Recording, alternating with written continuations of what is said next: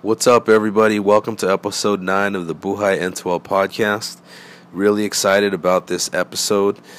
Tarrik Brock, the first base coach of the Pittsburgh Pirates of Major League Baseball, is coming on, and it's really excited to be able to hear his journey coming straight out of high school to the minor leagues and then playing in the majors and then transitioning to coaching in the majors um, really has an amazing outlook on coaching and developing players, but also it's just fun to hear some of his stories of, of coming up and really chasing that dream of playing professionally. So I hope you guys enjoy this. Also featured here is uh, our good friend um, Alex Figueroa from episode seven. He's actually the one who um, introduced us to Tarrik, and he's on here as well, sharing a few stories. Hope you guys enjoy. What's up, Coach Mikey? What's going on, man? Man, exciting time right now. Glad to have Alex back on the podcast, and he brought a friend, a good guest, and man, welcome, Tarrik Brock. How are you doing? How's everybody doing? Thank you for having me. Man, you know, Tarrik, um, Alex has been telling us a little bit about you, and right now, you are um, uh, where where are you at right now? Uh, I'm with the Pittsburgh Pirates right now. I'm the outfield coach and um, handle first base coaching during the game as well. Well, so you um are you in uh L.A. right now? In uh, yes, that's where in, I'm from. I'm I'm in L.A. Uh, quarantining like everyone else is right now at this time, yeah. and uh, just waiting to hear the good word to where we're heading back and everything is safe. What what are they saying right now as far as like um, you know your team to you guys? And I mean, obviously, I know it's practicing and stuff like that. I mean, you you had the uh, the season, you know, kind of on hold. So, what's the situation right now? Is do everything that you can to, uh, excuse me, maintain the games that you got in spring training, and um, just keep moving around. Uh, hit when you can, throw where you can, where it's safe, and and run. Um, and then okay. we get back together, then we'll just have to, uh, if it's three weeks, two weeks, or four weeks, just get ready to go, prepare to get ready to go. And run, and John, run was a thing that Terry can do very well. yeah. Yeah, so Terry, well, I want, he can probably still do it, um, right? Go ahead, Mikey. I, I'm a teacher, and you know we we have been introduced to Zoom and Zoom meetings do you have Zoom meetings with your coaches or the players that you work with? Um, I've been fortunate to have Zoom meetings with my team, with just the coaches. We had Zooms with the players, and I've just had Zooms with just coaches all around the world, just That's oh wow. to uh, wow. grow the coaching community, uh, bridge the gap to where it's not like, well, you know, I'm at this level, you at this level, and because you're lower, you're irrelevant. It's like, no, it's like we have a huge responsibility. So if I can help out young coaches where I fell short or where I didn't get the help, that's my main goal right there. And just that's see awesome. that high school coaches, junior high coaches, like they're just as important as the independent coaches or the guys that give lessons. Wow. So let, let, let me um Alex was mentioning, I mean, you know, you're already getting right into it with the coaching, and I want to go there. But you know, Alex is always, you know, he's a great storyteller, as you know. but so you guys met in high school, is that correct? Yes. Like so, all of a sudden, all we heard was that we got this guy uh, that's transferring, and this guy has a Nick Cannon for an arm, thunder in his back and he runs like hurricane winds. And I'm like, who is this dude? Where is he? That was Alex. That was, that was Alex, he, huh? He showed up, and I'm like, this dude should be like a GQ model or something like that. Like, not no baseball player. You know what I'm saying? the mustache. I'm like, who, who is this dude right here? But immediately he made our team better. Like he upped the ante for guys that was in Hawthorne, California, but we also like came from different areas. Like he made us up our game. And I was a part-time baseball player back then. I played football and would come over and just play baseball instead. And like he made me up my game tremendously because he took my spot. What? he took my Um, spot, man. Oh. when you were um growing up, was uh baseball uh where you started, or like how old were you you started playing organized sports, and like what sports were that? Wow. So here's the cool thing. Um, my parents moved uh, next to a park, and right across the street, I'm talking three big steps, and I'm in the park, was a baseball field. And I remember seeing opening day. I'm hearing horns, kids clapping, and I run up my backyard and I look across the street and I see blue uniforms, red, yellow, black, and guys are carrying uh-huh. banners in parade and they play games all day and I watch. And I turned to my parents and I said, I want to do that next year. And Oh, from man. that point, I was seven years old, and I remember the next fall they signed me up. Uh, I got the number eight because I was eight years old, and it was the twins, so I thought I was Rod Carew. And I just remember Rod. falling Yeah. in love with the game at that moment. So obviously, baseball is your, is your first love. Baseball is my first sport I participated in was a love, but I love football. Like I had a family member who played professional football, so I wanted to be like him. You know, he was a quarterback, so I would drop back and throw a pass and jump on my bed and and I would just do all the things that kids would do. Um, but it was just something about baseball that I just couldn't shake at all. That I, you know, Right. my going into high school, I played summer ball instead of going to football, and I ended up being oh wow! um, the ball boy for the first three weeks as a punishment of coming out so late. But it was worth it though. when That's when you were uh, a kid, did you um when did you start playing football? Like like you know, because I know back in the Mhm. day, I mean, your class of '91, right? Right. Me and uh, uh Mikey are class of uh, '93, but you know, sports like for kids and the training and all that kind of stuff wasn't the same back in the day that it is now. I mean, it's crazy. I mean, were you playing tackle? What? How how early were you playing tackle football? I started everything at the age of eight. So I went from Oh, wow. baseball right into to football, and that was it every year. It was football, baseball, that was it. And the training was practicing in that sport. But in between Right. that, we, Yeah, we rode yeah. bikes. We played Yeah, yeah. over the line. we played pickle. We ran routes in the streets, got pushed, you know, hit the concrete, got up, and you just kept playing. Like we raced, you know, in the hot, you know, asphalt with our socks on, you know. Yeah. like that's, that's what we did. And that was that was our training. But we got more reps in in just life in sports than most kids get in a lifetime nowadays. Well, right. what do you think of that? I mean, as a coach who's coaching, you know, professionals, and you're watching guys and and looking at guys coming all the way up from their start to you know making a living doing it. You know, it's you, you get like even my son, he's only in eighth grade and, and he's already chosen basketball, and he goes from team to team to team to training, and then you know it's funny. My little son plays little league, and when the older son tries to, he can't even hit. You know, he's the little son's laughing at the older son because he can't hit the ball. He can't. Right. The ball's hitting him in the head when he catches because he's he stayed in one sport. I mean, that's more common now. What do you think of that as a coach? Man, I'm gonna say something, man. In, in, in my personal experience, it breaks my heart because my oldest son uh, played football and he played baseball, and baseball was too slow, so he went to football and track.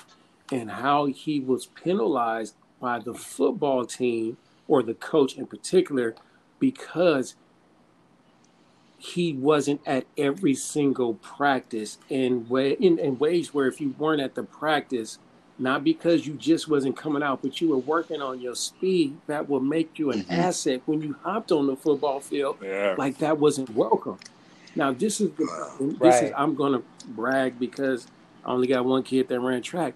We're talking about the two-time hundred meter state champion, and you're penalizing him because he's going to sectionals, regionals, and and they're also saying, oh yeah, by the way, he's a football player. And so this is what really like gets underneath my skin. All these doggone coaches that said you got to play one sport, one sport, one sport, were two sport athletes at one point in time in their life. Right. And they had to choose, Yeah. like most people have to choose. You weren't good at one, so you needed to go to the other sport that you were excelling in. So with that being said, Do you think? with all your what you experience, why wouldn't you make the path easier for those behind you? And the reason why you don't Right. is because you having your Tupac moment, and it's all about you and not the next Yeah. Yeah. Yeah. And I think it leads to like um, these overuse injuries where kids are just, they're so focused on one sport, they don't give the muscles time to rest and use other muscles for the different sports. I think specialization is something that has uh, definitely changed the mindset. And um, I, I wish kids did do, do more than one sport. I see. I, I agree with you, but I'm let's let's go with the deeper dive. Like let's go with the finer details. Okay, so you can specialize in one sport, but when do you rest? What does that recovery mm-hmm. time look Yeah. like? What are you doing? Right. And so what happens is, is our generation of coaches and the ones that was just below us, we have told these kids, and these kids are great listeners. We tell them you got to go hard all the time. Leave it on Yeah. field. And so what happened? They go hard all the time. When I was at when I was at home, I threw a ball against the wall, and I took an, a, a, you know an additional 250 ground balls today. So you got kids hearing these things, don't know how to digest it, and they're going out and doing it. We did it because that's all we had. Like they got practice where they could practice at 6:30 or 8:30 or even 10:30 in the mornings in the summer. Well, we didn't have that. Like we were trying to figure our parents trying to figure childcare out. Like, what am I going to do with my kids Right. for eight hours Yeah. while I'm at work? Just stay inside, don't burn Right. up down. That's crazy. But that's not what these kids have. And so we're the generation that are coaching of leadership. We're burning out the kids, not the kids. The kids are just Right. being great Right. listeners. Let's just call them great disciples. And so we're we're hurting them. Like this is what your rest and recovery period should look like if you are a two sport athlete or if you're a one sport athlete. Well, initially when I hear you talking, um, you know, sometimes I think, like you said, the guys are some of the coaches are about themselves, maybe, uh, you know, focused on on their their success and the, that Uh, in that sport for that team.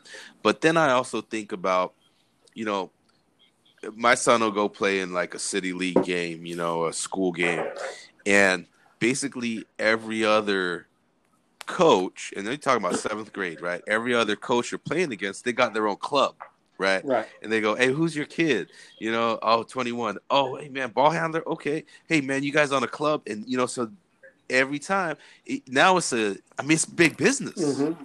You know, it's not even about, oh, they want your kid because he's good, but like, hey, this is another body. I mean, that's how I feel when when they talk to me, like, because they're gonna charge me some grands to, to put my kid in some tournaments, and then it's hard because I gotta watch like who these guys are, you know, and, and again, I don't want to burn my kid out either, Right. but you you get caught up. I'm watching like Kobe, and they're like, man, he working so hard, and you forget this is a professional athlete, and you're showing your kid, look what Kobe does, you know, Right. and, and you and and put it in their mind, like you said, they're good listeners, and they want to be great too, Right. you know. So it, when the business comes into it in the youth sports now back in our day it was a little different you know you had different organizers how, how does that affected um like your perspective on coaching and and and these kids what as the business comes into it at that young age You know, it's uh man, this is hard. I I personally don't like to I don't judge volunteer coaches. I praise volunteer coaches. Right? Right. Volunteer coaches like they're basically paying to coach your kid, whether it's good, Yeah. bad, or indifferent. So we can't get mad if a volunteer coach is not that good. Like I'm sitting in the stands. I could be out there, but I'm sitting in the stands while he's doing it. He paid gas to drive there and drive back. Right. I'm not gonna say nothing. Right. Let, let me give you a hug, high five. Let me give you a gift card when it's done. Right.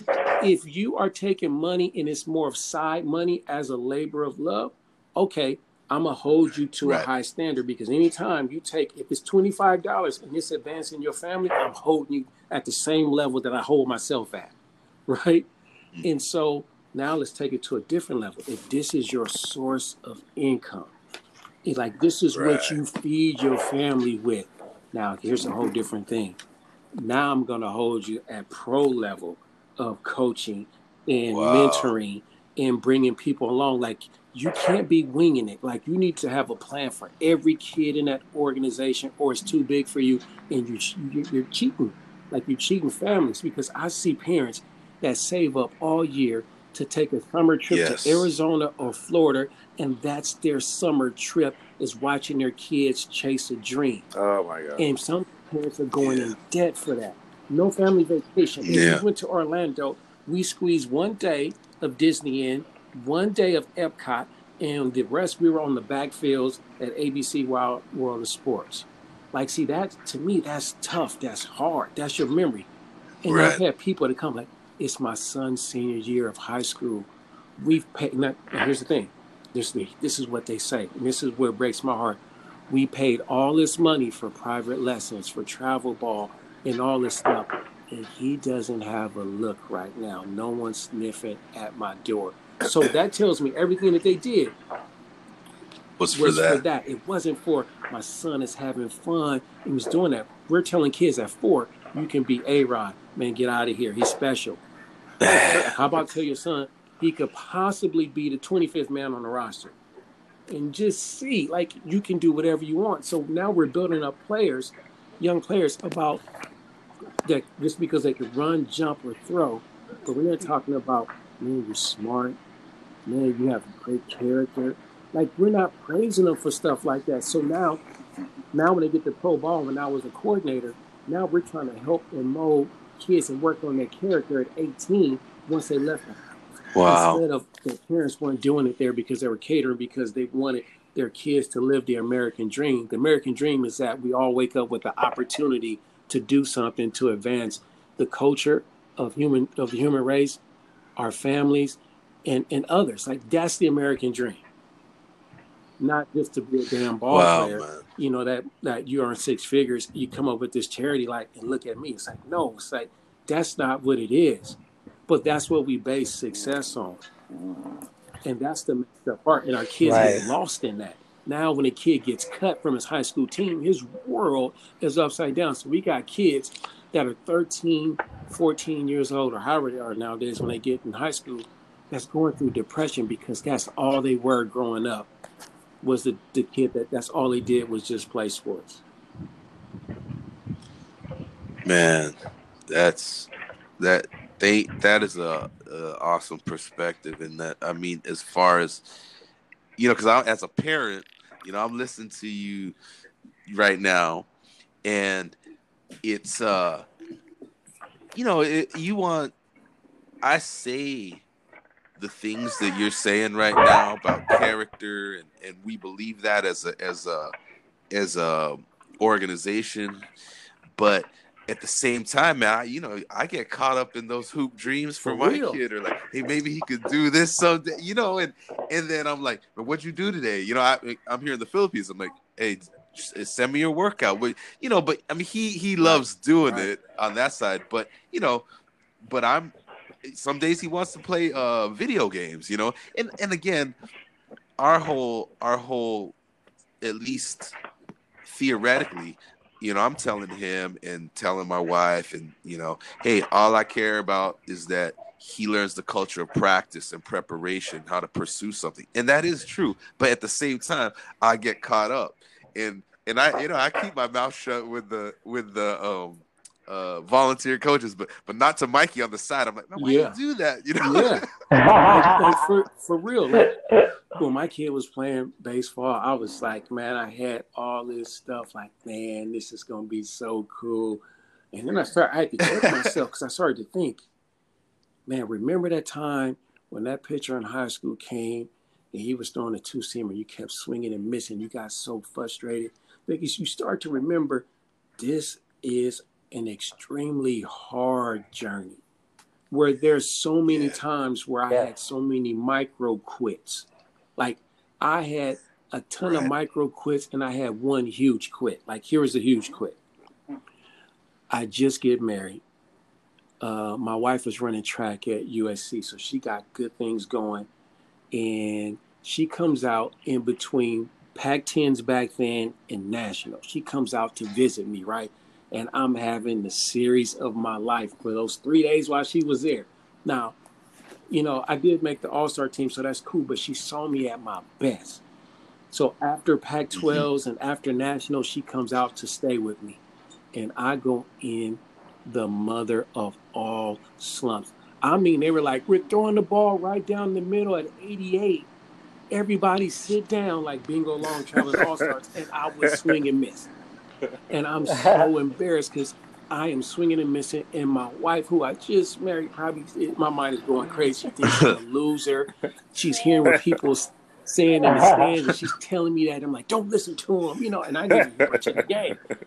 And I got to a point where I got so tired of having her hear how bad I was and seeing how bad I was. And she being a former athlete, she was like, you know, well, she was an athlete at the time, like, you know, what are you doing? What can you do? And I'm like, I'm doing everything I can. Like I was just being my eight year old self. Uh, and I just said, I'm like, you know what? I'm tired of this. I quit. Right? She goes, Well, I still got a semester left at SC. Why don't we just pack up our car and drive from Jacksonville, Florida, all the way back to Los Angeles. And I go, you know what? All right, I'm about to pack my stuff up. I'll be back here in 45, well, maybe 50 minutes, because Jacksonville, you got to over big bridges. I get to the field, it rained. No one knew that I was missing. I see that I am in the lineup playing center field. So I say to myself, Self, what do you want to do? We go, man, let's just get this game in, go home. So my wife is listening to the game on the radio. I go two for three, couple RBIs, get a couple, you know, running down, you know, run down catches. The game is over. We win. I drive back home. My wife missed the game because we only had one car, and she goes, "Well, I guess we're not quitting." And I said, "Nope." And we keep going. But people don't uh-huh. realize. What if I just would have went? Yeah. What if it, it hadn't rained? They go in practice. They realize that I become I still stay honorary, bad character, and all of a sudden I take my bags back. I'm not sitting there having this conversation with you.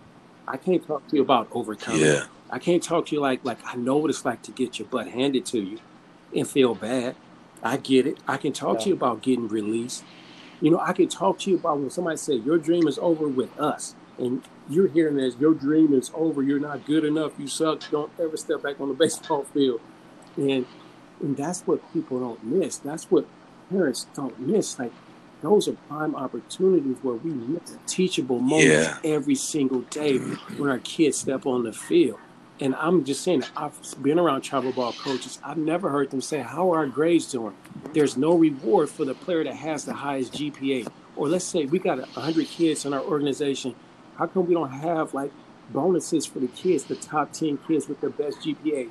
We don't talk about that. We just go, just you come here, you hit, you run, you throw, mm-hmm. boom, see you later. And that that's what we're yeah. passing along to the junior high coaches or we're passing along to the high school coaches. And now when they get in those environments, they go, What the heck is this?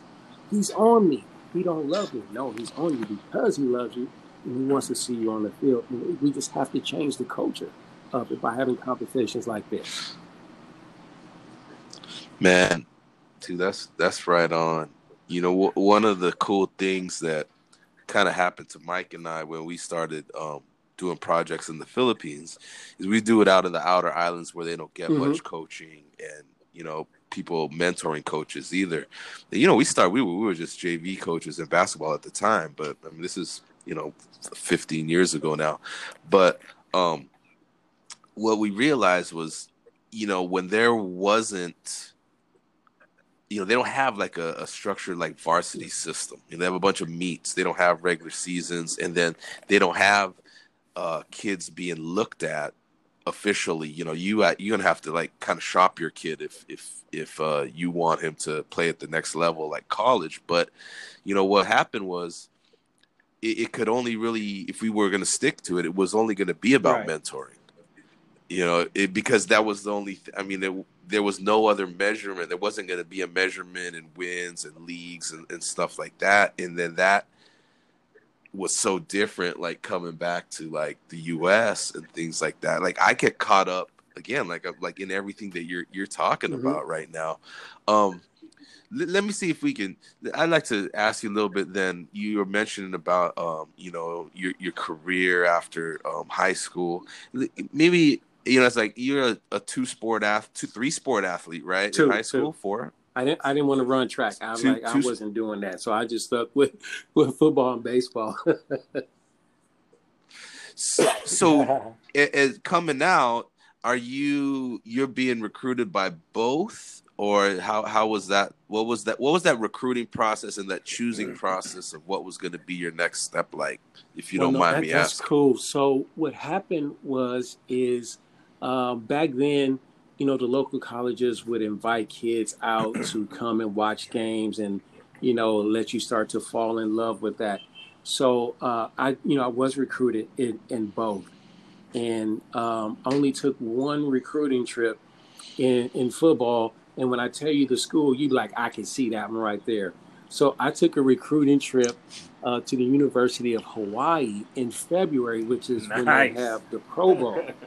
So I, I went to go Oh, see the oh, Pro shit. Bowl. Now, here's the crazy part. wow. I'm on this football recruiting trip. It's a Friday, Saturday, and Sunday. I get there on a Thursday. So Thursday, Friday, leave Sunday, right? I go to three baseball games while I'm there. I go to three base. I do all the functions. I meet with the head coach, so forth and so on. But I'm at the baseball games, and he goes, "I heard you were at baseball games when you're here," and so it made him do his homework. Oh, you're a baseball player as well. Yes, I am. So um, I didn't commit that day because my high school coach uh, told me like, "Don't commit to anything right now. Just wait and see. You never know. You might get something closer to home." Great advice. I'm glad he told me that. Uh, so I wait, and then baseball season comes around, and Alex brought in uh, Mike Gillespie, Frank Sanchez. So we had Pepperdine coming to our school, we had USC coming to our school, Long Beach State, Northridge, and oh yeah, we had pro coaches coming as well to come see Alex and another player, Armando Fernandez. And you know, I was the third man uh, to to come along with that. And we started winning and playing games. And one day I get a call, and University of Pepperdine wanted to come to uh, in-home visit. Oh, you get the And so Tarrik, that was you get you get the the call from Andy Lopez, right?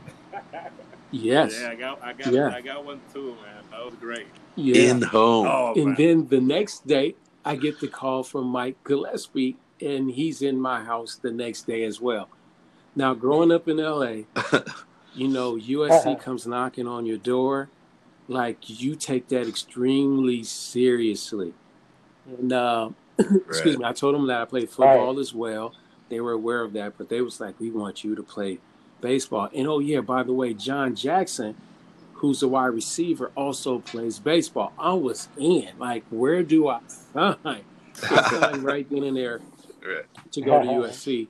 And then this thing called the Major League Draft in June came, which totally disrupted all of that, where uh, all three of us uh, end up getting drafted. And then that's when I chose to go ahead and just uh, forego college and just go to the minor leagues and, and, and play. And was probably uh, the best decision that I could have, you know, made at that time right there.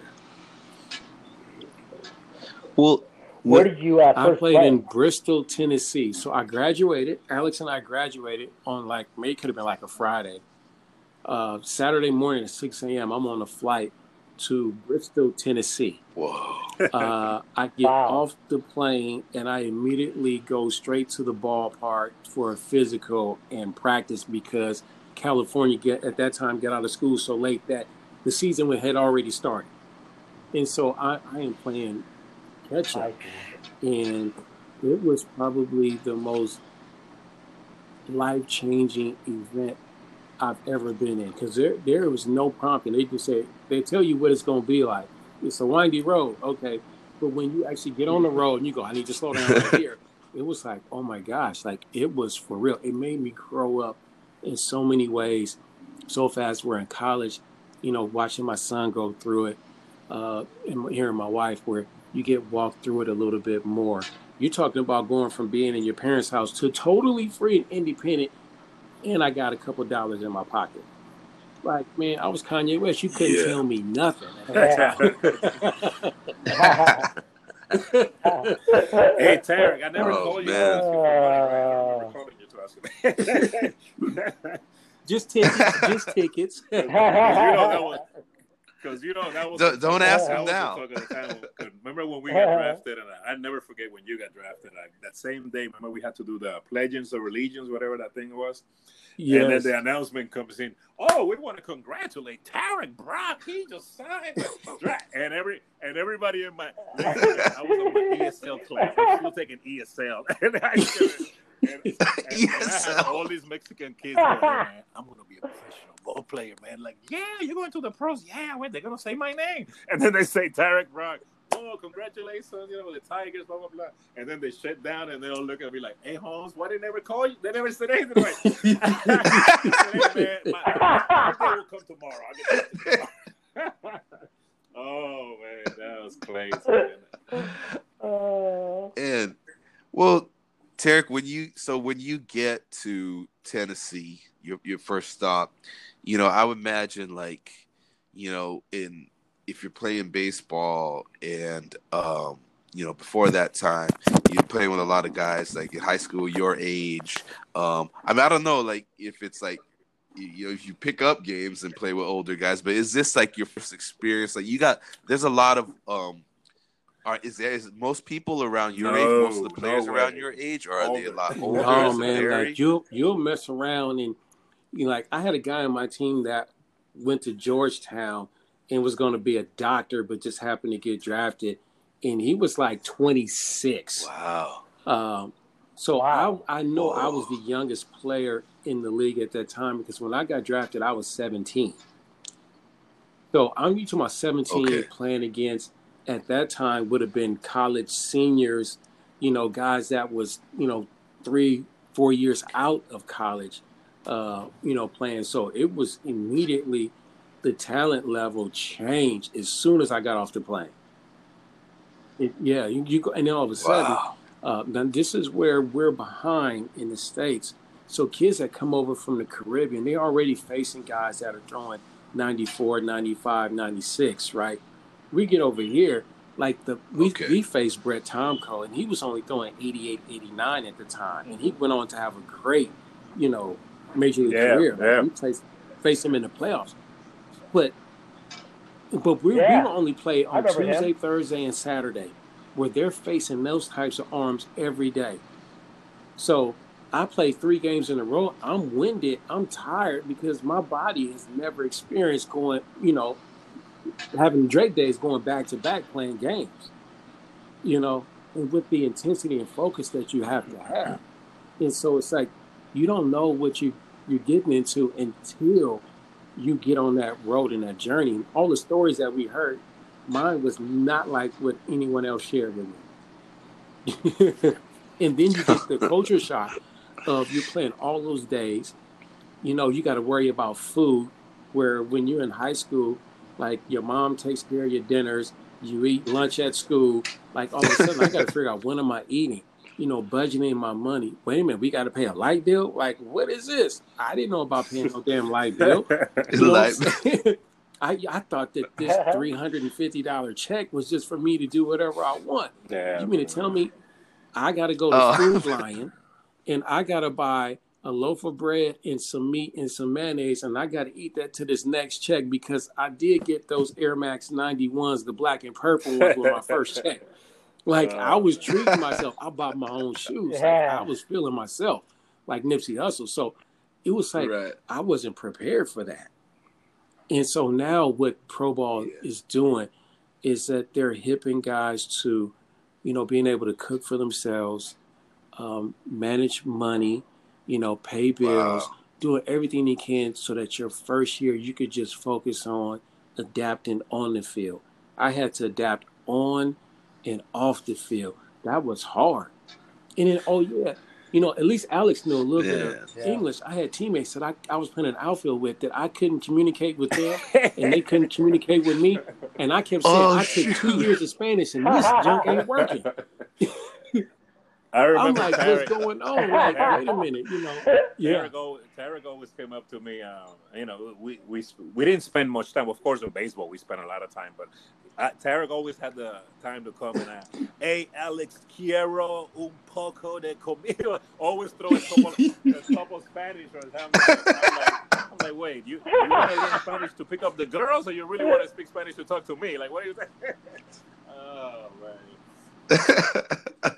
Uh, he was But practicing yeah, but I uh, can for feel the what Tarrik was going through because uh, if you look at it, in Tarrik, when I came there, I was going through not at that you know at that level where you were doing in the minor league is a different animal, you're right? It's uh, like you said, Yes. you're, you're competing with 23 year old guys that are pissed off that you got drafted. Now they got to play you, and he's like, "Well, I've been here five years. Wow. stronger." So you got to go through all that stuff, the language and all that. And not only that, guys, the pressure of not performing and being cut the next year. Like, ah, we don't need you. You weren't what we plan- we thought you were gonna be. So on top of that, you got that pressure that you got to produce right at all times to maintain. But uh, but yeah, man, it was uh, those those were great Right. years, man. I'm, wow, that's that's crazy. Well, um, if you uh, when, when you know a lot of times as, as uh, fans, you know, we watch uh, you know, all these um, not necessarily documentaries, but like, you know, uh, uh, pros talk about coming up in their you know their rookie years and things like that, and a lot of times you hear them talk about like a vet that kind of helped and and you know helped them out and things. Now, in, in your situation, were there older, um, more seasoned uh, players that kind of took you under their wing, or was it just every man for himself, or At the how very was that? beginning, it's it's like for like the first five hours, you feel like it's every man for himself because coming out of California, you're so behind where these most of these guys had already their first day was all together. So like everybody land, you know, Yeah, you go to this big photo lab where we stayed in and everyone experience was the same that first day. Well, I came after they were already rolling. You know, they had already made simple mistakes that I was already going to make and you trying to play catch up. But one thing that you could you could rest assured was like the bus was at this time and with a house full of guys, somebody's going to be hungry at the same time as you. And so it's like, do you want to walk across the street to the food Right. line, playing Frogger, and try to cross the street, you know, to go to the deli section to get you a sandwich and a drink before you head to the field. And and so then you started to share things, and you know, guys that have played in that league before, and this is their second time through, are basically helping you.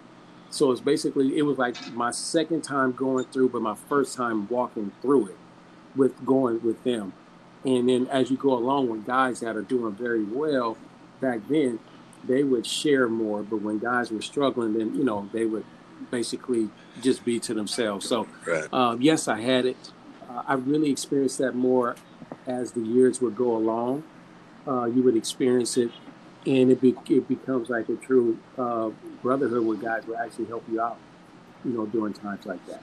Hey, John, John, quick story, man. Yeah, 'cause, uh, it's this Yep. is uh, it- it's like remember we were talking on the last podcast about how sports bring everybody together and stuff like that, right?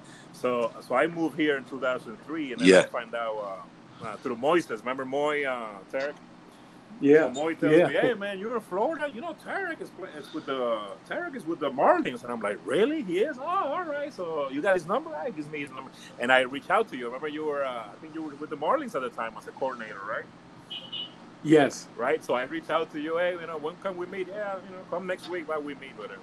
So that's the la- that's the first time I see you, and then I don't see I don't think I see you until uh, 2016 when when you came with the Padres, right? Yes, Yeah. So yeah. quick story, man. So I'm sc- I'm already like four years in. I, I scouted for five years. I'm like four years in, and uh, we're in Lakeland, Lakeland, Florida, uh, where we take uh, the best high school prospects in the state of Florida, and uh, all the all the scouts uh, make four teams: the north, south, east, and west. and we always did it in Lakeland. Lakeland, uh, you know, you spent many years there, right? At the Tiger Lakeland facility, yes, right? yes. So we're there in one year. Every time um, when the it's like a three-day uh, tournaments. They they do a showcase uh, Friday, then they do games Saturday, Sunday. But Sundays we do like uh, you know I belong to uh, the uh, Flo- the Florida Scouting uh, group, whatever group of scouts in Florida, and they do like a ceremony where they uh, they give the best coach of the year award, the best scout, you know, all that like a nice little ceremony, right? But that we took that uh, that time to uh, uh, with the scouting director and uh, the cross checkers, uh, you know, when I was with the Mariners, to kind of do like a meeting, you know, like before the draft and talk about the players and all that.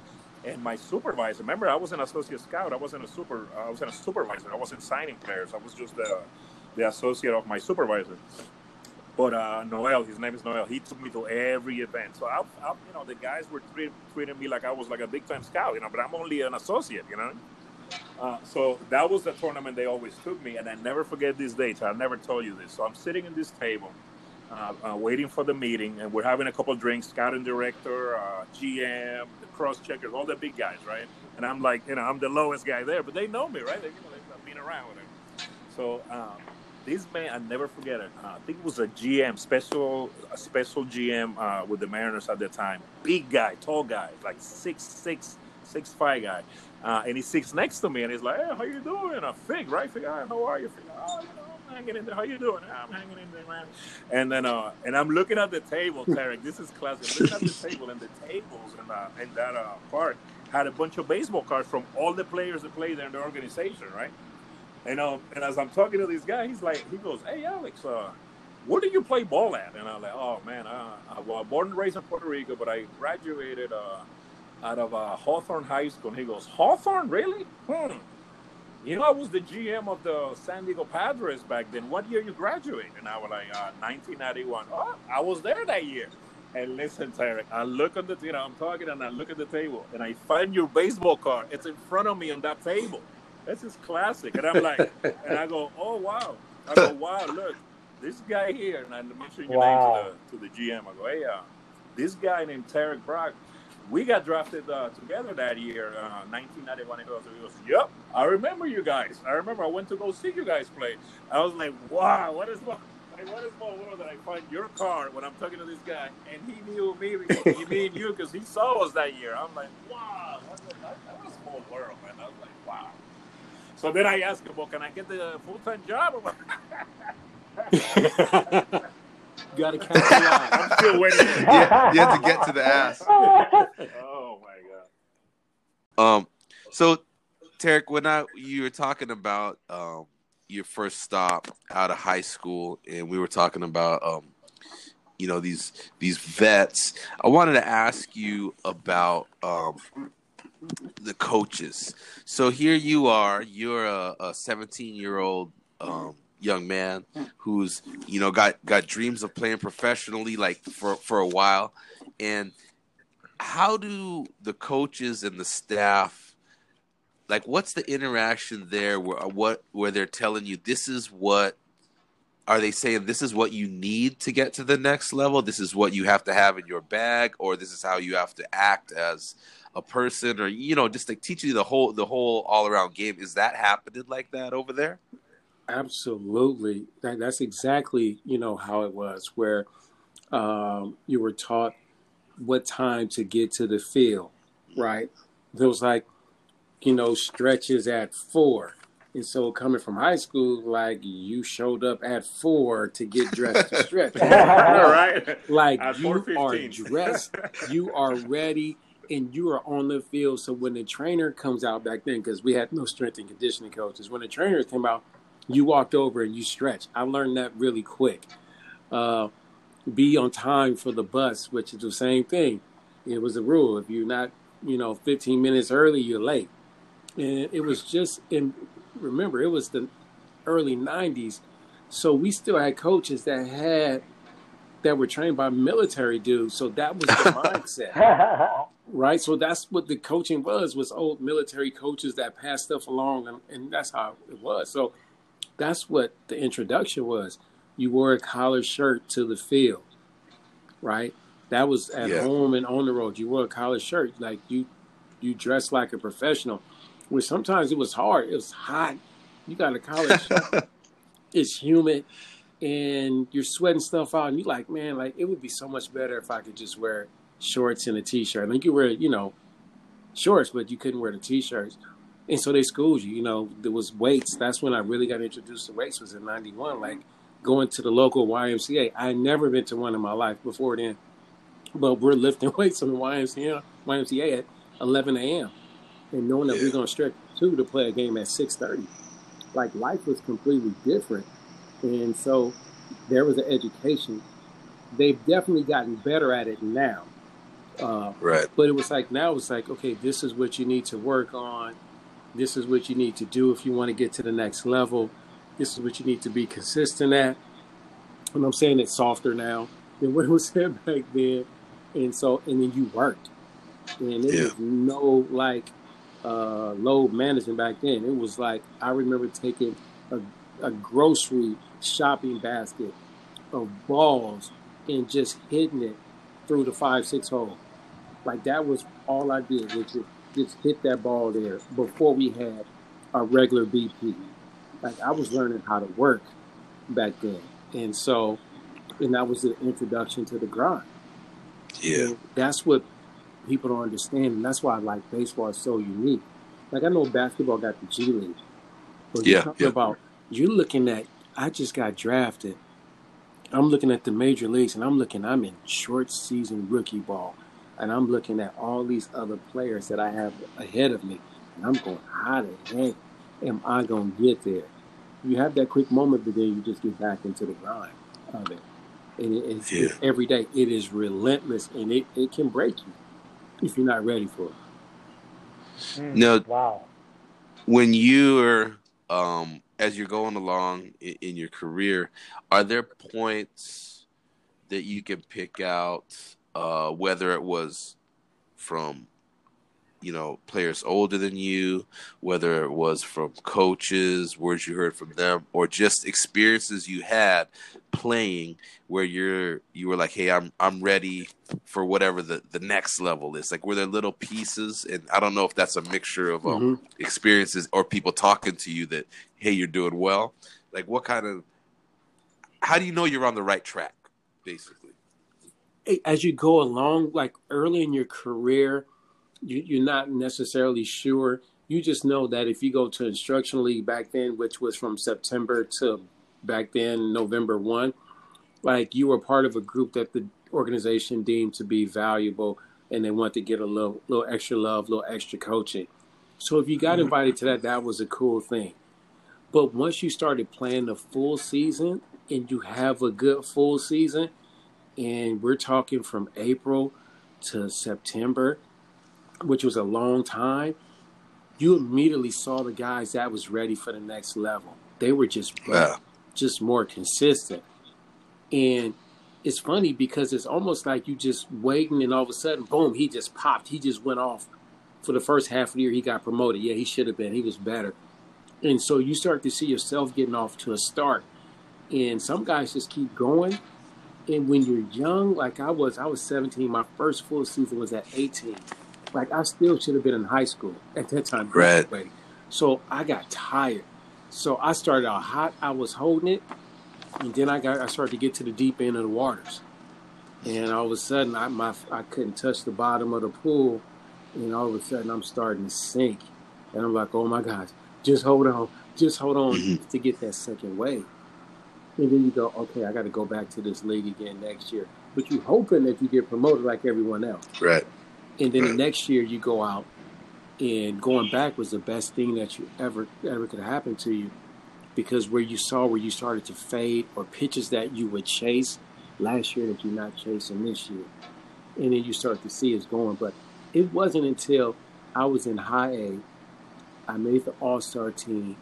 I was leading the league in, in triples at that time, and I kept saying at some point in time, I'm gonna get moved up, and then other players start doing it. And the next you know, I got moved up. Now here's the thing, I was ready, but I wasn't ready okay because the jump, explain that one the jump from high A to double A is where men are. Wow. So I hit my first ball. I'm in Trenton, New Jersey, and it's a big fence. So you go from the Florida State League, you're playing in front of grandmas and grandpas and people down for family vacations. So there's people consistently in the stands. And I walked out, I'm like, it's 5,000. I'm like, yeah. so I get a ball that was, and then you, you show up, your batting average is zero, zero, zero, and you guys hitting 340 with 26 home runs. Like, I ain't seen 26 home runs all year in, in A ball. This dude's got 26 by himself, and he's walking around like just tremendous swag. I'm like, man, I want to be like that, right? And so I get a ball, and I hit my best ball wearing A ball. I'm trotting around the field. So I hit this ball, and I'm I'm in my jog, and I'm seeing the center fielder hustling like Rick Ross. I'm like, what are you doing here? And he runs the ball down, and I round the oh. base.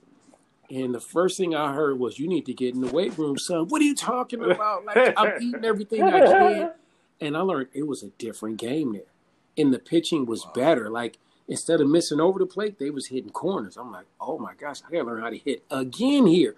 So every level you go to, you gotta learn how to hit for that level. You gotta learn how to compete for that level, both like, and I'm gonna say this, mentally, physically, and emotionally. And what most people miss is that emotional part, emotionally competing, which means that I'm gonna be an SAT player, smart, athletic, and tough, tough minded, tough in my position, tough to just be relentless. Where I hit this ground ball and I'm so disappointed in myself, but I'm gonna still give a good effort, good energy down the line. Well, most people like, Hey, I'm just Tarrik. out into it. hmm Tarrik, real real quick, did you ever meet a guy named Luis Alicea, former player? Um, uh, he coached. Yes. He coached. with- Yeah, remember Luis Alicea? Yeah, So Luis, uh, that day we saw each other. I'll never forget that day we saw each other. We took a few pictures on 2016, 17. We uh we that day I was supposed to scout. Uh, me and me and uh me and uh, my supervisor were supposed to scout the game, but we run into him, and he's a great story uh, story uh, right? And uh, and, uh, the experience that he had, you know, 13 years in the big leagues, played at FSU. Uh, every time I see guys like that, I want to pick their brains, right? So we're talking a whole nine innings, right? We're like just talking, talking, talking and the hitting the hitting uh, part of uh, uh, of uh, of the game came up. And now that you mentioned that about learning how to hit at every level, he mentioned that he goes, you know, I still I still um, you know former major leaguers now. This is back then. Uh, like Carlos Beltran and all the Puerto Rican guys that are struggling in the big leagues always call him and they fly him so that he can go through uh, the hitting thing, right? And he mentioned that Right. goes, Alex, you know what the problem is with all these guys, man? They need to know they need to know that if you and rookie hit 30 home runs and now you're at A ball, you're not a rookie pitch. You're not facing rookie pitching no more. Now you got to learn how to hit here. And they, these guys think that because I hit 30 home runs, I'm going to hit 30 there, right? Like the adjustment, at, Right. the adjustment at every level, at every level of the minor leagues, whether it's rookie, able, double A, and even when you're back and forward from the big leagues and you play some triple A, it's a different animal, right? I mean, you know it. You've been around this thing. It's so hard to hit that ball. So hard. And to do it consistent is even harder. yes, Well, Tarrik, you mentioned um, you know this, you know, idea of you know the le- leveling up and and you know things being that you know something again that you start over. It's a little bit un- unfamiliar. I mean, in the sense of you know that either the type of competition you're playing, um, but what about including the competition? I mean, is it the competition among your own teammates as you get closer to like hey we're, we're right there almost making it does that change does the interaction with the players change and, coaches as that level increases where you're you're you're knocking on the door of of um, you know the majors yes. Everything, Or is- everything changes. The ex, the first thing changed is the expectation. okay like that's the first thing that changes like they expect you to just do things that uh, you should do at that level um, meaning when you get to, to AAA, you know you expect a guy to have a routine and what i mean by routine is like something they do to prepare themselves to get on the field to work on their craft and while you're on the field where you're in the cage and you're hitting a routine that you can take that will prepare you to go out for batting practice. And when you have batting practice, that routine that you use to get you loose to for that timing to get you ready to compete that night at the game. And yes, you're going to chase pitches, but they, they you'll chase pitches there that balls that are balls on the plate compared to that was a ball out of his hand. Like you knew that was not a strike as soon as it left his hand. Where in double A, a guy might out of ten times, he might do that five times. When you get the mm. you get the triple A, like that should only happen once. Right? And so there's a difference where the expectation like changes as you go along. And then the demand is higher as well. Mm. And so that's where most guys struggle with the expectation and the demand. And if you're immature, like I was, that, that now you're in trouble. Now you better hope your talent that you're blessed with, your God given talent ability, will be able to buy you more time. So you you know, I watch these movies like, you know, baseball movies and, and things like that, and you you know they always have this uh, kind of uh, when you get on a team, like, hey man, that guy's been to the show, or that coach used to like he was in the league you mm-hmm. know like like there's uh you start to meet more people i would imagine who um have played at the level that you're aspiring to or you know coached at that level. I mean you know you you see it all the time where like you know former like superstars are now like coaching but they start coaching at um not maybe not coaching at the yeah, highest like level rookie, did you run into yeah did you run into to to players or coaches like that who had already been in the league and or been at the highest level? Yes, yes. I mean, I had several coaches that that had played or at, at coach, and you know, they they would share, you know, the things that you guys mm. are doing here is is not done there.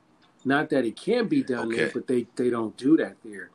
Uh, they would they would share with you, you know, it doesn't look like that. Like this is what it it looks like, and so they, you know, they would share stories, and so you would go and try and take the words that they gave you and put a picture to it, or try and put a video to it. Mm. And sometimes it would work for some, and sometimes it wouldn't for others. It just depends on, on you. And so when you would you would right. like most times where you would notice that your coach played in the big leagues is we're all signing cards and like, hey, I got a couple, you know, cards of your coach, and you would look and you were like, "Oh uh, man, Dwight played in the big leagues with the Tigers. oh, that's so cool!"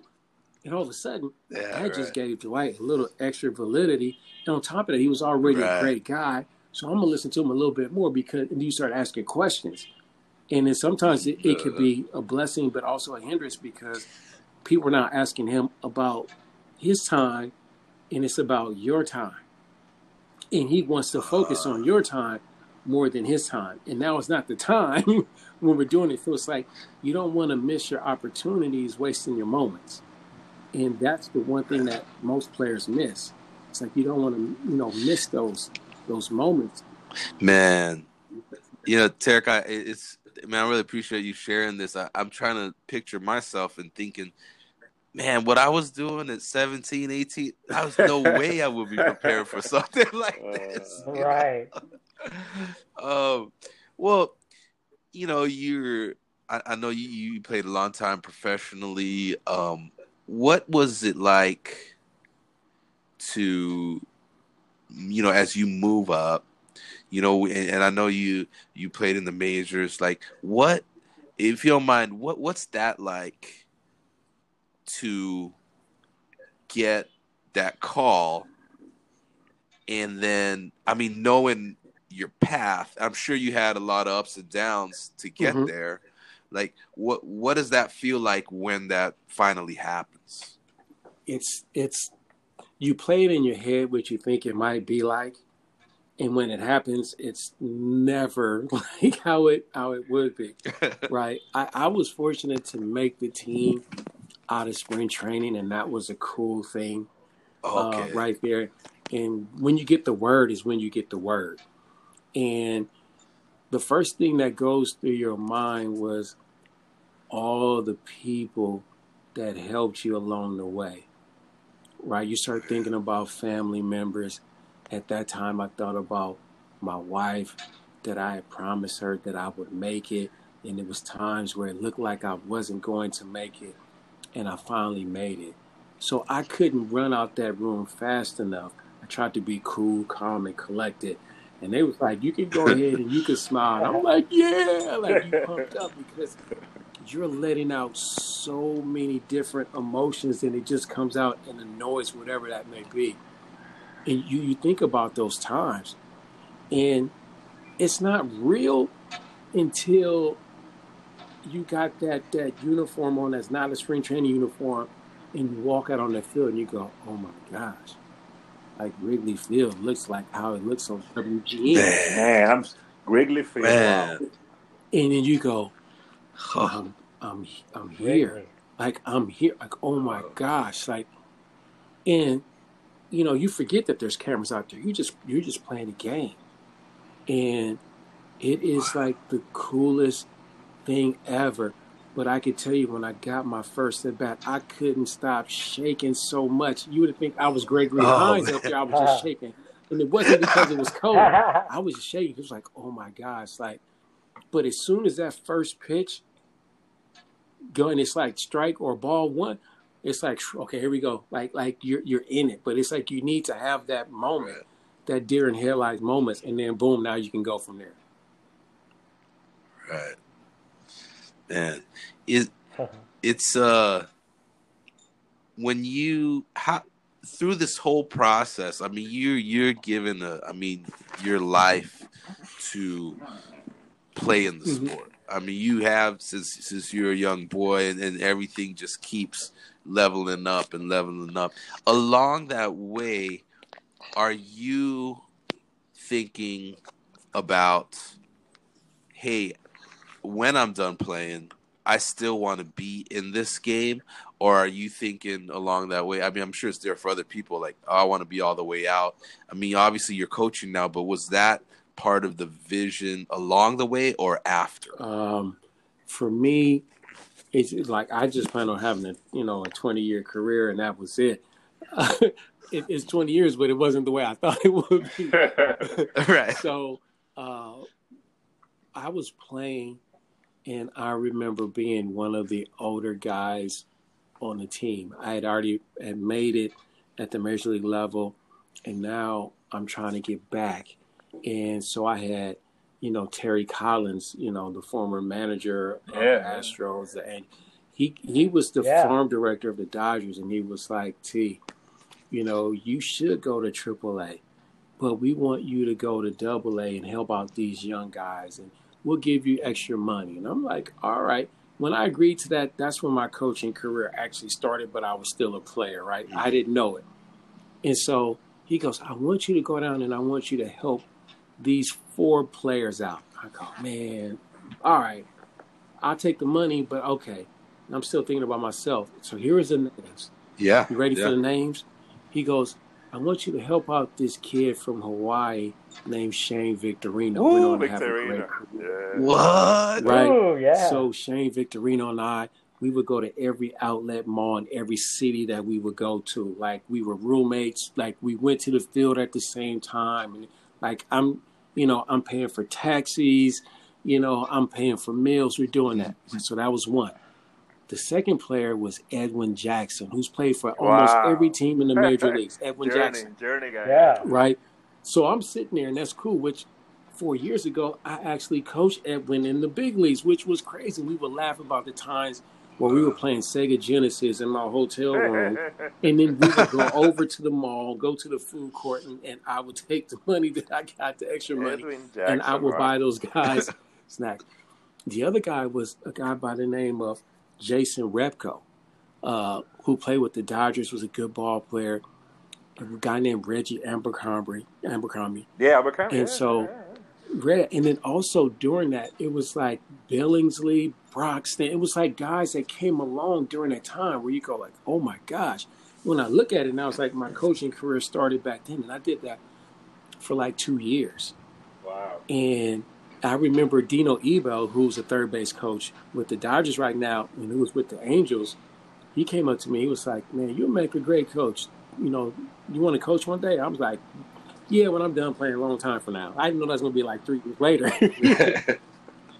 and so I I ended up being a, a, player coach right there. Had no idea what I was doing, but I was just giving back and grooming. And because I remember Eric Young taking care of me when I made the major league team, right? We would go out to eat, and everybody would, you know, would chip in. It's the big leagues. He's like, man, he would take my little money, my forty bucks, and I would go down for dinner. Throw it back at like, "What are you doing?" Like this is offensive. I'm like, I didn't know, you know, you know, taking me to places to eat and ride with them to games, and then bless me with a couple suits where it's like, oh my gosh, like I heard it, I never knew it was wow. true, but I experienced. It was like that's the best thing ever. Uh, and just see seeing him now, he coaches with Atlanta. So every time I see him, he looks at me as the the little brother that he took care of and when I'm I step on the field, like I'm doing everything I can to beat him, and that's my way of just showing respect right. that man, I appreciate what you did, how you helped me pick apart pictures. You know, like he taught me so much in just in that short period of time, to where it's like, man, it, you just give back.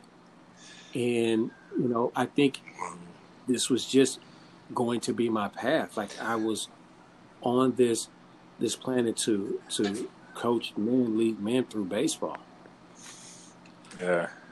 Wow. Hey, but you know, at this point, no, John. You know, the, the, good thing about that, go ahead, Alex. you know, remember at this time, Tarrik is still playing baseball, and he probably feels like I'm sure he felt like I can still I can get back in the big leagues, right? That's that's your main thing in, in your mind. You're like, I want to because you already tasted it. I already been in Wrigley Field. I already been in the show. I want to get back, right? But this coach, this guy is like looking at you, Tarrik, like, hmm, you know, you probably show some coach, you know, you, you, you probably you were a player guy. You were probably helping kids along the way. You've been already in the system ten, you know, more than a decade, right? So you could have mm-hmm. you could have taken this a different way. You could have said, tell that coach, hey man, nah, man, I ain't gonna mentor nobody that's gonna take my job. I want to make it. And you probably blew. You know, some some people probably would. A lot of people did that. You know, a lot of people had chances right. to, to get into that coaching thing and give back. They didn't take the chance, and now they're out of baseball, probably regretting. Oh my God, what if? You know, if I would have done that, I could be coaching and doing this. But uh, you know, it, it's good that you did that because you know at that point you're like, hey, I know I can still play, but of course I people helped me along the way. Let me get back, you know, which is a good thing. Yeah, I, I, look at it as like I was trained the right way. I had the right people touch me uh, the right way. Like, you know, people ask, like, what's your motivation uh, of coaching? And it comes with this it comes with good coaching, bad coaching, horrible coaching, good coaches that, that connected with me, and coaches that didn't connect with me. And I remember saying certain things that resonates now with me was like, well, I don't, you know, I don't like a coach that does this. So that came as part of what my mental note was like, you know, I, I, I hated where our coaches would ask us a ton of questions and you would ask them questions and they wouldn't answer. Like, so why, why am I giving you this information and you're not giving me nothing? Like, you ain't got to tell me your life story, but just answer a doggone question. You know what I'm saying? Right. They, they came from the model where it was like coaches was over there, players was over here, and we didn't operate. Like you you know you talk at me and not with me or to me to help me. Like that's just how it was. And so they would reach certain people and certain people that they, they wouldn't reach. And some people would get better because they just didn't want to hear that coach's mouth. I'm just you know that's just where it was. And like i didn't want to be that guy you know? Mm. So I mean, at this point now, I mean, you've been you've been coaching a, a long time, and you know, I, I was looking. You know, I looked you up on Wikipedia, but you know, you you've been in a you know several major league organizations. I mean, like you know, out there on the field on that level as as a coach, and I mean, is there um you know, as coaches, you always seem like there's like some principles and philosophies that we always kind of keep with us do you have like I don't know, man? Could you explain like not your purpose, but like when you're out there working with these young guys and trying to not just develop them but win games, like what is what's your like overriding principles or philosophies in in being a coach, like the kind of coach that you want to be. I don't know if that's I know that's all a little bit out there, but I just kind of want to get your heart well, on coaching. The, the the first thing I did with with coaching is I just wanted to help, and I think that was the best place. So my heart was in in the right place. Now, did I have any content? No. Uh, did I have experience that I could draw off of? Yes. So I would teach from that standpoint, and that's why you start on rookie ball. Like you can't really mess players up that much, but you can't, you know, because you don't have any content. And so what you do is you would take that spring training time and the things that you would learn during that time, and you would have the coordinator that would mentor you as the year went along. But what happened is Right. when you would step out on the field and that that coordinator was gone, it was just you and the players. And I'm gonna say this: my first year, my players got better because of the relationship and the fun we had, more so than the content Okay. that I was able to deliver at that time. And I, I just mm-hmm. I didn't want to mess up, like I didn't want to be the cause of it, and so that was it. And when you have younger players, that you can get by with fun until you get some content, and then you'll be able to go. And then you would just see things, and that's where the playing experience would come in. It was like, man, I see this is what you're struggling with the ball away, you know, all speed pitches, and you would remember what did I do, and then you would be able to like, let's go out and let's hit off the curveball machine, let's let's put the fastball machine down and away, and just just just see it, just see if you can recognize it. And so I would take where I felt like I may have not gotten what I wanted at that time, and I'm able to give it to someone else. And I think that's where coaches start to mm-hmm. develop. And so, so that that that's what where I was. That's what my philosophy is. It's like I want guys to feel good about what they're doing. Want them to feel like they're informed, feel like they got an advantage going into the game. Let's play it with tremendous energy, and we'll take the outcome and then work at it tomorrow before the game. That's the getting on baseball. You got tomorrow. Um, d- dude, that's awesome. I when you're when you're talking, I, I was thinking, you know, you as a player you've had a progression, and now as a coach you're having a progression. Is this um where you're at right now? Is this where you see yourself staying, or do you have like a heart to either, you know, I mean, I don't know, like, is is there a a place where you can move up to in the sense of uh, you know I don't know holding your own team or I don't know what what's in your heart is going forward as far as goals you have in coaching uh organization wise Well, right now it's just to, you know, be the uh, the the best first base coach on my team, which I'm the only one. like compete, Okay. compete against Okay. myself uh, every day in, in that regard. But then also just take everything that I learned this year and let that take me where it could. If it takes me across the diamond at some point to third base, that would be great. But the ultimate uh, end goal would be to to manage uh, an organization, Right, manage okay. a major league team, and so it's just there's some more lessons that I need to learn. You know, there's some more uh, mistakes that I probably need to learn from, and just keep going from there. I, I and I believe that's that's just what it is. It's just some things that I haven't seen yet that I need to see, and it just comes with just continue to just mature as a coach and just keep learning. Uh, and there's always new things that you know you can learn from year to year. Yeah. And that that's awesome. I, I I mean I know we we just met here on and you we haven't met in person, but I don't know. I just I love it when I hear you know just that um I I don't want to call it ambition or anything, but just that hey, you have a vision for for where you want to go and you know how to give more. I mean, obviously the the, the as the role changes, you're able to you know give in, in more ways as well. And man, that, I don't know, it just makes my heart feel good to hear you like, man, I want to do this and and ultimately get get over here. Um, I want to ask you, you know, that we were we've been doing this thing. I don't know if you, I'm, I'm sure you're a, a, a a big sports fan as well, and you know they got this um, Jordan documentary on right now, right? The Last Dance. Have yes, been watching any of that? I've, I've seen them all.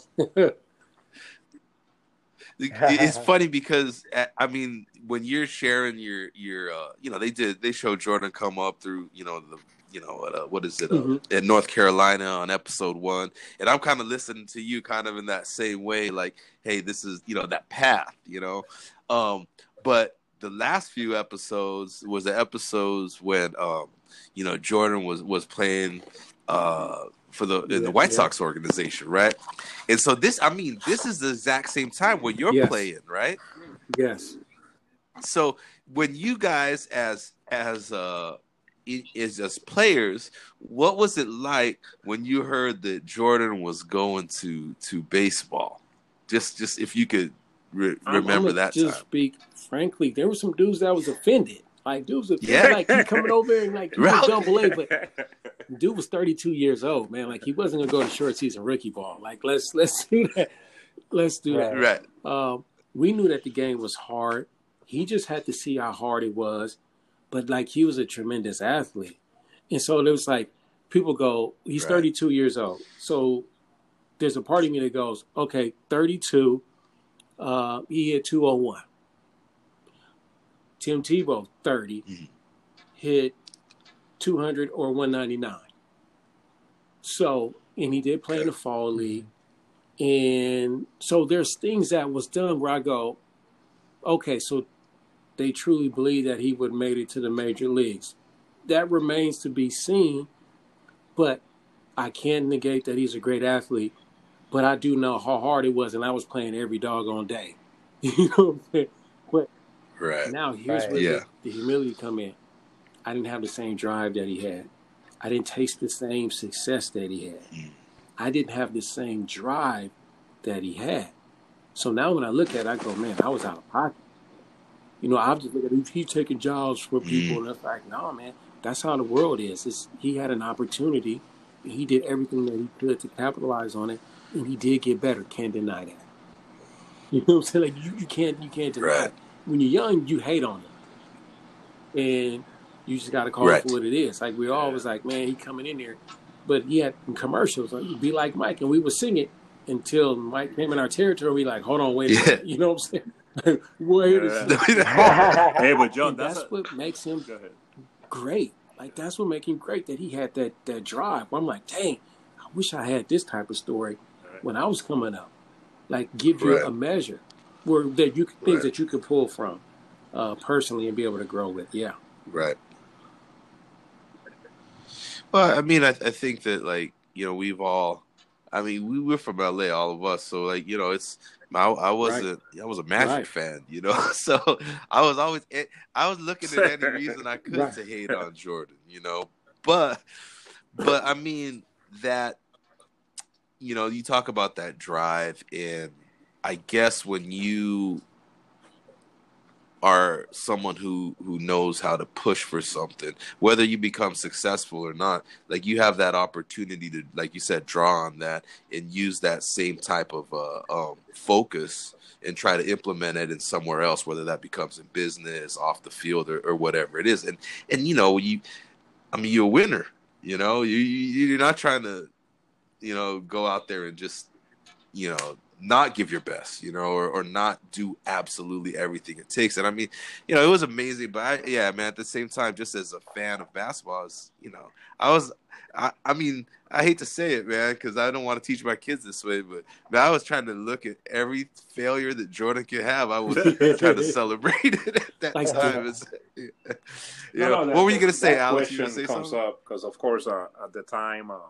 when that happened, uh, I mean, I was playing college ball, but uh, every baseball player you ask that is the first reaction, the same reaction Tarrik just did. It's like it's just so disrespectful. It's like, dude, here we are. I am in college trying to get to where Tarrik is, and Tarrik is in minor leagues trying to get to where he wanted to go, and and like Tarrik been through the path, like the ten years of you know being by himself, doing everything by himself.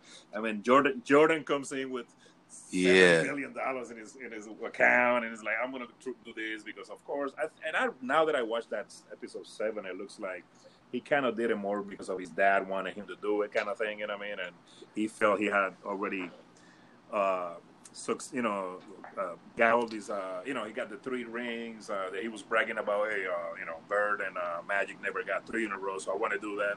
But one thing, if you notice, Yeah. uh, uh, guys, Yeah. one thing I noticed in the in the documentary uh, when the was talking about it, he was not supposed to go straight to Double A. Remember, it's Michael Jordan, right? So he could not Yeah, handle yeah. the media, so he, he had to go to Double A. Uh, to, so he was actually thrown in in the in, in the hardest, uh, to me, uh, the hardest uh, league in, the- in the minor leagues, which is Double A.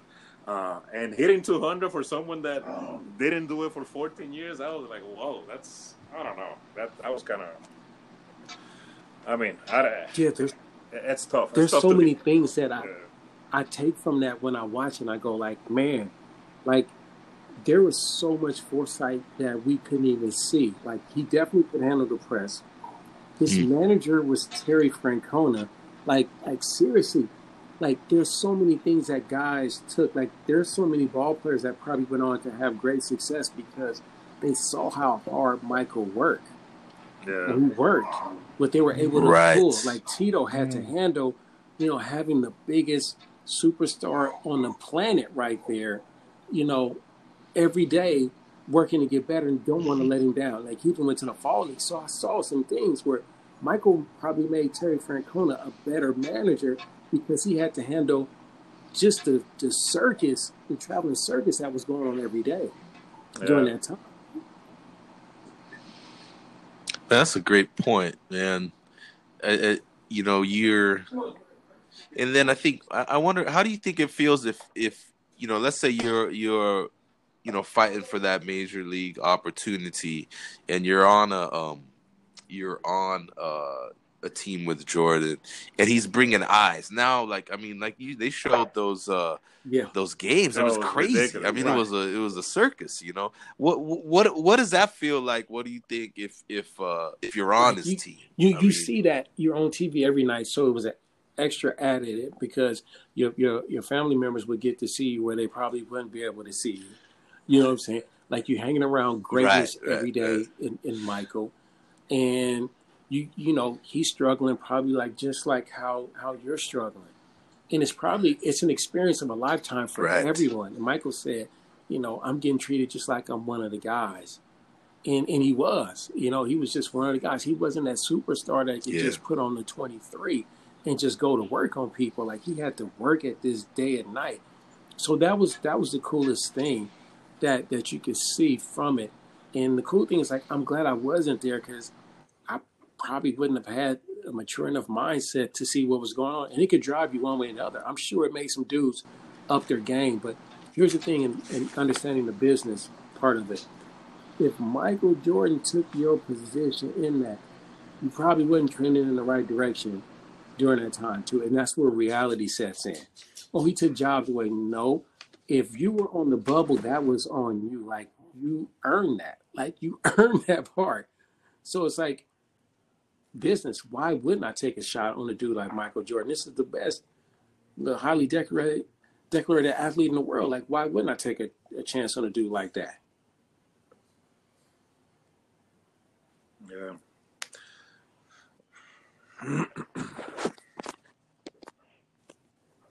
you guys are there? I think Yeah, John, did we uh, lose John? got kicked out. Yeah. Well, while we're waiting for John, Tarrik, um, I just wanted, I, I, I was uh, asking Alex to remind me to ask you, um, what are your thoughts on just the whole um, situation uh, before this whole pandemic um, went down with uh, just um, the Astros and the Red Sox?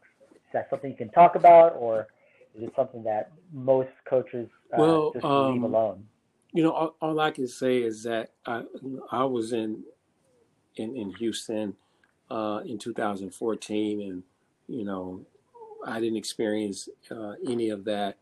Um, you know what was going Mhm. on, and and you, you hear all the stuff on online, and you would see it, and you go, okay, I wasn't there, I didn't experience it, and so whatever MLB found, we weren't all given the information.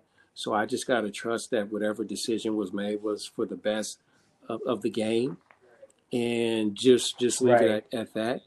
Um, and just go, just move forward, Mhm. just do everything that we can to make sure that we safeguard ourselves from being open to being taken advantage of on, on the field. Yeah. Right, right, right, right, right. Um, were you able to co- uh, play against Jordan during his time? No. Or, um, No, it was a different, that a different, different league league? during that time. It was '94, I think, when he came. Was it what year was that exactly? I'm trying to remember. Yeah, I want to say 94, 95. Yeah, uh, before the 90 strike. 94, 95. 95. I was probably You were still an A ball, right? was I was still in A ball then. Yeah. 94, 95. I was still in A ball. So I missed him and even went to the fall league. I went after that uh, as well. And, you know, and he'd only really played for that that year and a half. So uh, I, I missed him. Uh, you definitely will remember that for sure if you if you played against him Yeah. Uh, um, in, in, in that regard. So, yeah, but I, I look at it like this. You know, I got to play against some of the greats coming up throughout Jeter, uh, Manny Ramirez.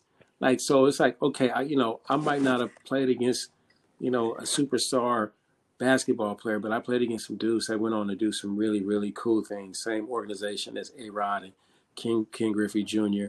So it's like I, I'm, I'm cool with that.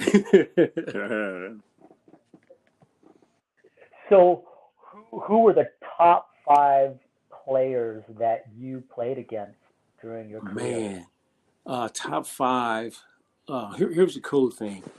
Uh, played against Griffey when we were uh, when I was in Chicago. It was the coolest thing ever uh, to just play a- against him and, and and see him do some things. Uh, played against Mark McGwire. Uh, that was cool. Like, oh, you know what? I did play against a two sport athlete, which was Deion Sanders when he was in Cincinnati. Yeah. Like that was cool. That was a whole Yeah. different level Yeah. of just speed. Oh my gosh. That you was know- you in you know, high school. that Terry. time. That was you in high school, man. Yeah. Full-time. yeah, it was like wow, like this, this dude is fast, you know. Uh, and so that that was really really cool. Um, I'm just trying to think of some other guys. Like here's a cool one. Like if you grew up in Southern California, like you know my first stolen base, the catcher that was uh, catching that day was Benito Santiago. Oh, like, my idol, was my huge. idol. Santiago, what Like, yes. dude, Oh my God. Yeah, like that. When I think about that, I'm like, that's so cool right there. Like he and he was the coolest thing. Like, so it was just things like that where you you just you just experience and you go like, wow, like that was that was really cool. You know, having a battle for Roger Clemens and Pedro Martinez. You know, just throughout my career, you go like, man, that's it. Getting hit in the butt by Randy Johnson uh, at the end of a spring training game where I'm in high A ball in Lancaster and he's working on his slider, and one gets away from him and hits me just dead square in my butt, where it's like, oh my gosh, like I felt like this ball went through me. Uh, you know, just just seeing that, just seeing how some guys just look massive and playing alone with Sammy Sosa, who at that point had, had you know hit 66, 67 home runs, like playing next to him and just seeing how he went about his work. It was like, wow, okay, this dude is on a whole different level. Like we went to Japan because of Sammy Yeah. Sosa Wow. to open up the season in 2000. Wow. Wow. Hey, Mikey. Quick, quick story. So, Tarrik, remember Yeah. you mentioned you uh, went to Hawaii for the recruiting trip. Yeah. So, did you did you get to uh, see any uh, college uh, college baseball games from the University of Hawaii there? Were you were there, or just high school games? I did, yeah. Yeah. So listen. So quick story. So 1994. So remember, I get I don't I don't sign out of uh, um. I mean, I wanted to sign so bad, but nah, you gotta go to college. Blah blah blah. So remember back then they had the draft and follow. So Yes. the the the guy I don't know if you remember. So after my junior year, I get uh I get invited by Armando Fernandez to go to the Phillies uh, scouting team. Hey, come with me. Let's go watch with the play with the Phillies. So, anyways, I play there, and this is that's where I got drafted because I hit like crazy there. But they never saw me catching. I was play I was DH and I was playing with Mike Lieberth, uh, Mike Lieberthal, Royce Clayton, Dmitri Young, all those guys, right? So Yeah. All right. So I'm playing there. I'm Clayton, just hitting and I'm killing it, Tarrik. And between when I got to my senior year, I knew I was gonna get drafted. I just didn't know where, right? But they Right. never saw me catch because Armando told me, Tarrik, our this guy, oh my god, I got this Puerto Rican guy. He's got a gun. He can hit bombs, right? So uh, when the season was over, I go to Puerto Rico for a month, and I'm, you know, drinking, eating. I don't pick up a ball, a bat, nothing, right? So I get back to the states, and Armando's like, "Hey, you ready? We're playing tomorrow." I'm like, "Tomorrow? Really? Yeah, I'm gonna pick you up." Blah blah blah. So we get there, and who I'm playing with? Royce Clayton, Mike Lieberthal, uh, Dmitri Young, ha- like half of the minor league players that were in A ball. Because remember that back, uh, they don't have any. Uh, they don't like in the in the Caribbean. They have a uh, winter league. You know, there they don't. They just got scout. Back then it was just scouting teams, and they mixed the high school players with the minor league players. Huh? Right. Derek, they put me. They put me in right field, leading off. I'm like, what am I? What what am I Oh, doing leading wow. off? Man, I, I don't run that fast. I'm like, of course. And I'm facing a guy that was in Double A, you know, going about to be in Triple A the next year. And I'm like, boom, I get a, I hit a ground ball to shortstop. And when I run to first base, with the, everybody had the stopwatch there. All these guys, like when I run like a six flat to first base, Every- everybody look at each. They all looked at each other like, This is the guy you said that he can run. He can't run. And I'm like, man, I get back to the dugout, and this, one of the scouts goes, "Hey, son, uh, you, you, someone the Armando said you can run." And I'm like, "Nah, man, I'm a catcher. I don't know why he said that. I don't, I don't run." so, anyways, of course, of course, I couldn't catch there because of Clayton and all the other guys, but they let me hit the edge. But then I started hitting. Bah, bah, bah. That's how I. That's how those guys get in the. They start following me and they go to Hawthorne and Yeah. start going to the games.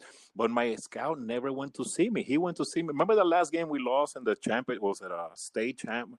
We faced La Mirada, one of uh, Yeah. Edison, uh, one of those big teams, Yeah. and we lost on 10, 10 innings. We lost a big one. That's when the the scout that uh, was watching me play all those games, he goes for the first time with his cross checker there, and he's like, "Hey," and I'm warming up Daniel Jess in the bullpen, and he's like, "Hey, Fig, you catch?" And I'm like, "What?" Like. You knew I was a cat. Like he never saw me play in high school. He still drafted me.